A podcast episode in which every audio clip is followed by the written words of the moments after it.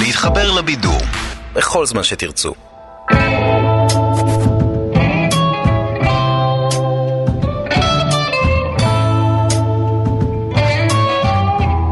שלום יונתן קוטנר. שלום ניר גורלי.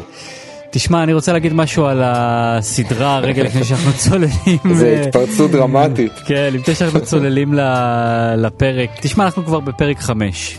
בעונה הקודמת, פרק חמש, היה פרק השיא של העונה אפילו, אפשר לומר. זה נכון, זה נכון. אני חושב שאנחנו מאוד סלחנים כאן, גם בפודקאסט שלנו, גם בקבוצה, מקום לדבר בו על סמוך על סול, על כל זה שזו סדרה שככה אה, מתפתחת לאיתה וצוללת לעומק ומאוד פסיכולוגית. אבל תשמע, אם לא יתחיל לקרות משהו, אני חושב שאני אתחיל... אה... לפקפק, כן, אני מבין. כאילו, אתה יודע, הסדרה תמיד ידעה לתת קצת הומור, קצת רגש, אבל היא גם ידעה למתוח אותנו, ו- ולתת דרמה, ו- ולעשות טוויסטים מעניינים. עכשיו, אני לא אומר בוא נעשה פה חתונה אדומה, אבל בוא נסתפק פה, אתה יודע, איזה סלולרי בכיס של מישהו, אתה יודע, שאנחנו לא רחוקים מזה. תשמע, אני, אני בגדול מסכים איתך, אני גם, אני חייב להגיד שהיה לי את המחשבות כפירה האלה, גם בפרק הקודם, אבל בו זמנית, אני כל הזמן מזכיר לעצמי שתכלס, מדי פעם במהלך הסדרה הזו, הייתה לי תחושה כזו של גלגלים נעים במקום, ולרוב בסוף העונה, אני הייתי מסופק. כן. ולכן אני נותן את הצ'אנס, ותשמע, וגם אני אומר לך גם, פתאום חשבתי על זה, יכול להיות שאם אנחנו לא היינו עובדים על הפודקאסט הזה וקוראים באובססיביות, אתה יודע, את כל הדיבורים בקבוצה והכל, יכול להיות שהסדרה הזו הייתה מעניינת אותי פחות, והאמת היא שכן, וזה בסדר, אני נהנה מזה בכל זאת, כאילו, אתה יודע, אני, אין מה לעשות, זה, זה הסדרה היחידה כרגע שגורמת לנו מדי שבוע לשבת ולנתח אותה ברמות כאלה. בזה אתה צודק, ונראה לי שהרמת מספיק לפרק הנוכחי. כן. אז בואו לפני שנדבר על עיקר הפרק, שזה כמובן ג'ימי וקים, בואו ניתן איזה שני משפטים על מייק וגס, שמרחו יפה מאוד את עלילת המשנה שלהם. אהבתי שהם צעדי כישרונות בינלאומיים. לגמרי. כל בנם שמביאים זה מישהו שמטיסים מצרפת או מ...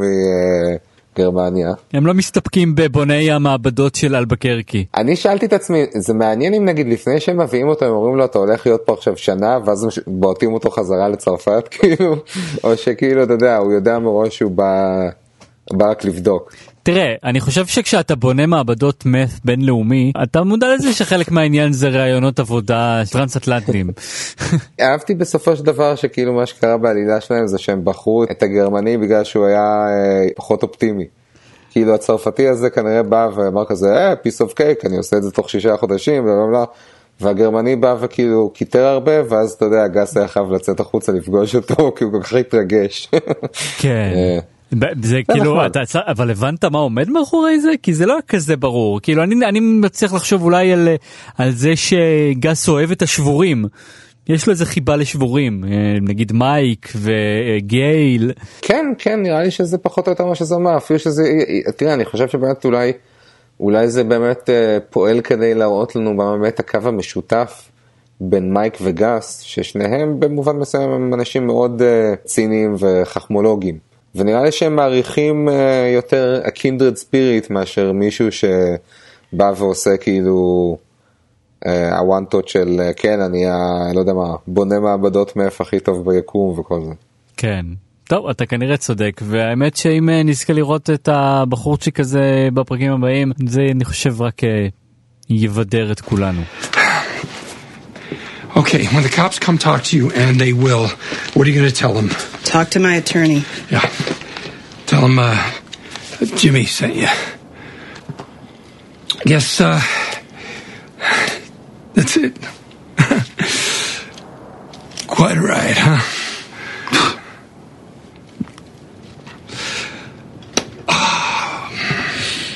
Yep. תשמע, זה היה הפרק הראשון בסדרה, הקרויה סמוך על סול, שאנחנו פוגשים את סול. לגמרי. זה מדהים שגם אתה מזהה אותו ברגע. נכון, הוא לובש את החליפה הסגולה, השיער שלו נראה שמנוני. נכון. לא, זה היה סצנה ממש משמחת, בעצם הסצנה האחרונה של סול בברקינג בד, שלא ראינו בברקינג בד, לפני שהוא בעצם נפרד מהדמות הזו והופך להיות מישהו אחר. אם היו בה משמעויות נסתרות, אני לא בטוח שהבנו אותן. היה לי שני דברים קטנים ששמתי לב בצנה הזאת, אחד זה הדגש על הקופסת נעליים הזו שהוא מוציא מהחור בקיר. שאנחנו לא יודעים מה יש בה. כן, והדבר השני זה שזה מסתיים בזה שהוא שובר את הטלפון, נכון. מה שמחזיר אותנו להערותיו של יניב בריק, על זה שבעצם סלולרי הוא מוטיב מרכזי ב... בעלילותיו של סול גוטמן. בשתי הסדרות המדוברות. ולא רק זה, גם אנחנו ממש רואים את שבירת הטלפון האחרונה שלו כסול גודמן, וכמה דקות אחר כך אנחנו רואים את שבירת הטלפון הראשונה שלו, כשהוא עושה הוואנטות לבחורצ'יק שנכנס לחנות. נכון, זה הצנה נחמדה. עוד דבר אחד קטן שלקחתי מהסצנה של סול, זה המשפט שהוא אמר לפרנצ'סקה, הוא אמר, כשהוא נותן לה טלפון של עורך דין, הוא אומר לה, תגידי להם שג'ימי שלח אותך, וזה איתות מאוד יפה לעבר שלו, כאילו לא ידענו על העבר שלו כשהכרנו את סול במקור, אבל מעניין של מי הטלפון, של קים, של האוורד, כאילו זה יפה, נכון, של אלי גורנשטיין, אנחנו לא יודעים. נכון. אני בגדול אהבתי את מה שעובר על ג'ימי בפרק הזה, אני חשבתי שזה הסיפור בנוי יפה, אני עדיין בהקשר לכיתורים הכלליים רוצה להגיד ש... זה כן מרגיש כמו עוד צעד קדימה, צעד אחורה בשביל uh, ג'ימי. כן יש כזאת תחושה שכאילו בסוף הפרק זה נראה כאילו שהוא חזר למוטב. אני לא בטוח שדווקא בסוף הוא חזר למוטב, אבל אני מסכים איתך מאוד שזה התהליך שעבר עליו, אבל בוא נתחיל מההתחלה. אני חושב ש... שבתחילת הפרק אנחנו מבינים שג'ימי באמת רוצה לעבוד. כלומר, אם אנחנו נכנסים לראש של ג'ימי, אפילו שזה ראש קצת אה, אה, מלוכלך, אני חושב שהוא באמת ובתמים חושב שככה הוא עושה טוב לבוס שלו ולמקום העבודה שלו, שככה מצליחים. כלומר, אם הוא יצא באמצע הלילה וימכור מלא ברנרים לפושעים קטנים, אז הוא עושה טוב, סך הכל, הוא ממלא את התפקיד שלו כפי שהגדירו לו אותו. זה כמעט מרגיש לי כאילו שבשבילו, אתה יודע, כל סיטואציה של מחירה, זה איזשהו כמו מין פאזל קטן כזה שהוא צריך לפתור. ואתה יודע, הוא יושב שם עם, עם קים, וקים עסוקה בעניינים שלה, ואז פתאום יש לו איזה זץ של רעיון, כאילו על איך הוא יכול לשדרג את, ה, את הכיוון הזה, את האנגל הזה שהוא חשב עליו בהקשר של המחירת סלולריים, והוא פשוט חייב לבצע את זה, כי זה כאילו בשבילו הפתרון, אתה יודע, לפאזל הזה שהיה לפניו, של איך אני מוכר יותר סלולריים. נכון, וכל האמצעים קשרים, ואם זה אומר שהוא צריך עכשיו להחליף מלתחה ולהיראות כמו איזה... סוחר סמים. סוחר סמים, כן. אז הוא יעשה את זה. זה היה תת שהכי אהבתי בסיפור הזה, שהוא מחליף לטרנינג הזה. כן. כי עם הטרנינג הוא נראה יותר כמו סוחר סמים. נכון. וגם, וגם יש את הסצנה היפה ש...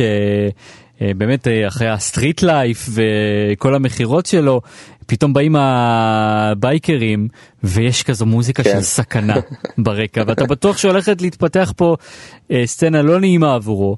והוא גם מפחד. נכון. גם בעצמו זה נראה שהוא. נכון, הוא בעצמו מפחד, הוא חושש, ובסוף הוא מחליט להתעמת עם הפחד שלו, הוא רואה את זה כהזדמנות, והוא מצליח.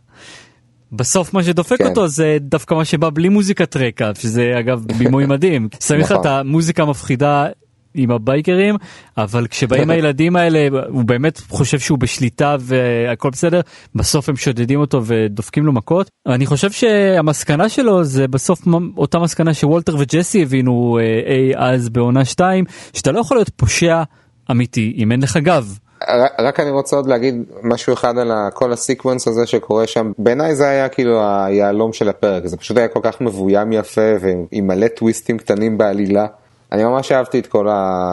כל החלק הזה של הפרק, זה היה נורא כיף. לפני שנעבור לקים, אז באמת משהו קטן על האינטראקציה בין ג'ימי לקים, שהיא בעיניי מאוד נוגעת וכנה.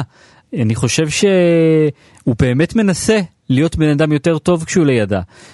וכשהוא אומר לה שהוא רוצה ללכת לפסיכולוג, באותו רגע הוא באמת רוצה ללכת לפסיכולוג, כלומר, כשהוא איתה, נכון. הוא באמת מנסה, והוא גם באמת אחר כך, אחרי ששדדו אותו, הוא באמת הולך ומוחק את הצבע מחלון הראווה, כמו שאתה אמרת בהתחלה, יש פה כזה אה, ריקוד קדימה אחורה, והוא באמת בשלב הזה לפחות מנסה אה, לחזור למוטב.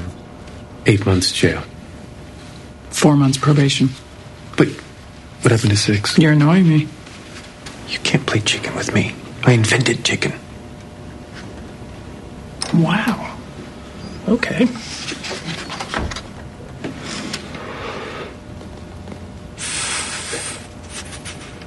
Fine. Six months jail time, one year probation. I can't make four months fly. It's impossible. Completely impossible. You don't have time for this, Bill. I only have one other client, and it's a bank. I have all the time in the world. All rise for the honorable Judge Lippitz. טל ביגלמן כתב יפה בקבוצת הפייסבוק, מקום לדבר בו על סמוך על סול, שפרק ארבע היה פרק של תצפיות, והוא חזה שבפרק חמש כולן מוכנות למהלך שלהן, ותכלס הוא צדק, הוא לגמרי צדק. אנחנו, אם בפרק הקודם כולם הסתכלו מהצד, אז בפרק הזה אנחנו גם רואים את ג'ימי סולל פנימה לתוך עולם מחירות הסלולר, גם את מייק כמו שדיברנו קודם שהוא כבר לגמרי עובד של uh, uh, גס, והכי מעניין זאת קים, היא כבר החליטה את ההחלטה שלה, ואם בפרק הקודם היא ישבה בצד וחקרה, אז פה אנחנו כבר רואים אותה uh, uh, מסנגרת. עזרת לנזקקים. נזקקים, כן, יפה, אתה רואה אותם כמו שהיא רואה אותם, שזה יפה. אני רוצה רגע להגן על, על תזה שלי, שגם uh, הגיבו לי על זה בפייסבוק, שאמרתי שכאילו אני חושש שהיא תהפוך להיות uh, סול גודמן, ואני לא חושב שהסול גודמן הזה זה אומר שהיא בהכרח הולכת להיות בן אדם רע או נוחלת, אבל הלכה למעשה היא כן סול גודמן בזה שהיא נמשכת ל... לביבים. לביבים, בדיוק, נמשכת לביבים. עכשיו, המניעים הם אחרים, וזה מאוד יפה להשוות נכון. את המניעים של ג'ימי אה, למניעים של קים, כי כשג'ימי, או נכון, כשסול יעשה את זה בעתיד, הוא יעשה את זה בשביל בצע כסף. וכשהיא עושה את זה, אז היא עושה את זה כי היא באמת חושבת שהיא יכולה להציל את האנשים האלה. אבל באיזשהו מקום זה גם נראה לי שניהם פשוט מאמינים בזה שזו הדרך שבה הכישורים שלהם באים לידי מימוש בצורה הכי מלאה. יכול להיות, היא בהחלט מראה כישרון רב כשהיא נתקלת שם באלי גורנשטיין, הוא ביל ידידנו. ואגב, ברמה פסיכולוגית היא חושבת שיכולה להציל את האנשים האלה. אולי ככה היא רוצה בעצם להציל את ג'ימי, יכול להיות שהיא רואה בזה סוג של תיקון למשהו שהיא לא מצליחה לעשות בבית. כן, יש מצב, אבל, אבל יותר מעניין אותי, אתה, אתה מרגיש שבסוף הפרק, שיש לה את השיחה הזאת עם פייג', היא למדה את הלקח והיא באמת uh, won't do it again? זה היה מאוד לא ברור. אגב לקח, אני חושב שזה שהיא חושבת שיכולה להציל את הילדים האלה, אני חושב שזה עוד יתנפס לה בפרצוף, אנחנו לא ראינו את זה בפרק הזה, אבל, אבל אני די מאמין שהיא לא הולכת להיות הרובין הוד עם סוף טוב ב, בסיפור הזה. ולגבי אה, מסוורדה, תשמע, אני, אני חושב שכולנו היינו בטוחים שאו שקים הולכת לפוצץ את זה, או שפייג' הולכת לפוצץ את זה. זה שבסוף אה, הם, הם, הם התפשרו על אה, second chance, זה קצת כמו ג'ימי, זה אותו ריקוד. אה, קים גם רוקדת את הריקוד הזה, היא גם בדיוק. לא לגמרי החליטה, היא, היא עדיין לא, כמו שג'ימי עדיין לא זורק הכל והופך להיות סול גודמן, גם היא לא זורקת את הכל והופכת להיות אה, סול גודמן, או מה שזה לא יהיה שהיא תהפוך אליו. עדיין אה, קשה לה לשחרר. כן, ואני אני מרגיש שבעצם אה, מה שמעניין בהקבלה שאני ראיתי בין שני הסיפורים שלהם, ויש איזושהי הקבלה שקורית, אני חושב שבתפיסה של שניהם, הם מרגישים שהם עוברים איזשהו רגע של התבגרות. נגיד גם, גם ג'ימי כשהוא מדבר עם קים על זה שאם הוא היה צעיר יותר, הוא היה קולט את החבר'ה האלה כי הוא היה אחד מהם, ואז הוא אומר לה, I'm gonna call the shrink, ויום אחרי זה הוא מוחק את ה... את הכיתוב בחוץ של החנות, וגם קים בזה שהיא אומרת לפייג' it won't happen again, זה כאילו, זה הרגיש לי שיש שם איזושהי הקבלה מסוימת של שניהם חווים איזה רגע כזה של, אוקיי, אני צריך רגע להתעשת, כי אני טיפה נכנסתי לאיזה מקום לא בוגר, צד לא בוגר שלי. נכון. אבל בשניהם אני, אני מרגיש שכאילו אתה לא כל כך מאמין לזה שזה אשכרה יתפוס. זאת אומרת, במקרה של סול, אתה די יודע שזה לא יתפוס, ובמקרה של קים אתה פשוט מניח שזה לא יתפוס, כי אני לא יודע, אולי כי אנחנו פשוט מצפים לטרגדיה. אם לחזור רגע למה שאמרתי בתחילת השיחה שלנו על הסדרה כולה, אז אני חושב שמתוך ג'ימי או מתוך מייק או גס לצורך העניין לא יהיו הפתעות מרעישות, וזה די משאיר את קים עם סימן השאלה הכי גדול של הסדרה כרגע. כי כולנו מניחים שנאצ'ו עומד למות די מהר. על נאצ'ו כבר ויתרנו. על נאצ'ו כבר ויתרנו, כן. טוב, אבל אני, אני רק, אם אפשר להוביל לנושא הבא בכלילות, אני חושב שהצנה עם האוורד באופן אישי מאוד כואבת. פור פור האוורד, צריך לומר. פור פור האוורד, פור האוורד, צריך לומר. אני חושב שהיא סוג של, הייתה איזשהו סיום לסיפור גם של ג'ימי וגם של קים, כי בעצם, לפחות בשבילי, זה הרגיש כאילו שמזכירים לנו שכל הדמויות עכשיו בסדרה, אוקיי, טוב, לא כל הדמויות, אבל שלושת הדמויות האלה, הם באיזשהו סוג של פוסט-טראומה. והאוורד, כאילו, איפשהו בשבילו זה הכי, הכי מוחצן.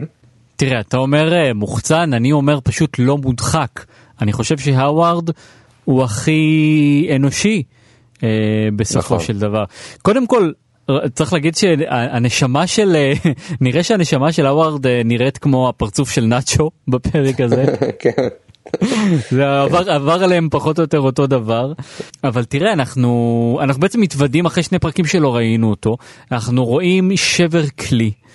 ג'ימי שואל אותו, מה אוכל אותך? עכשיו זה, ג'ימי כל כך נמצא בהדחקה, שהוא כאילו, כן. הוא אשכרה שואל, והאוורד בהתחלה בא לג'ימי בקטע של כאילו, נדמה שג'ימי אמור להבין אותו, אבל הוא קולט שג'ימי לא מבין, הוא אומר לו, אוקיי, שיתפתי מספיק, והוא מספר על הנדודי שינה שלו. ואז ג'ימי שבאמת באקט אנושי יחסית אומר לו, אוקיי, תשמע, יש לי פה טלפון של פסיכולוג, אולי תראה פסיכולוג, ככה הוא משליך עליו את מה שקים משליחה עליו, שזה יפה. והאוורד אומר לו, אני כבר רואה פסיכולוג, פעמיים בשבוע, והוא מעולה. עכשיו, תראה, מצד אחד, אתה מבין שמבחינת ג'ימי, אם ככה נראה בן אדם שרואה פסיכולוג, אז אולי עדיף לא לראות פסיכולוג, אבל אתה מבין שהאוורד כן עובר כאן תהליך, וכדי לרפא את עצמו, כדי לרפא את עצמו, באמת הוא חייב להתאמת עם הדברים האלה. אז זה נכון שהוא עכשיו הוא שבר כלי, אבל הוא מתנהג, כמו שאני בתור חבר שלך הייתי רוצה שאתה תתנהג, או בת הזוג שלי או הבן שלי כבן אדם אנושי שחווה משהו רע, אבל שלפחות מטפל בעצמו ולא מדחיק, נכון, כמו שג'ימי נכון. עושה. זאת הייתה סצנה שומטת לב, והסגירה שלה הייתה נהדרת, כי בעצם מה ג'ימי לקח מהמפגש הזה עם האוורד?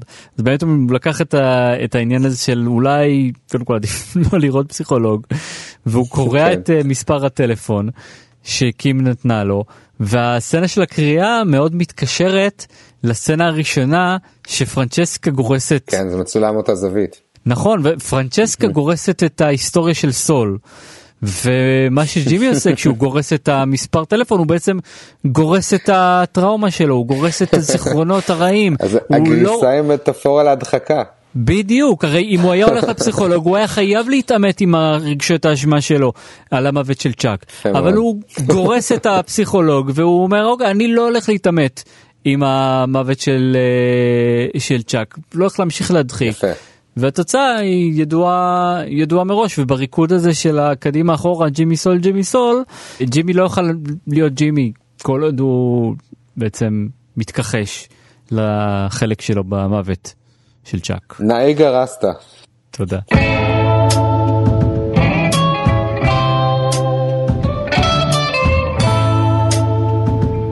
מי דמות השבוע שלך? דמות השבוע שלי זה האוורד. האוורד נגע לליבי. אני מסכים איתך, זה גם דמות השבוע שלי.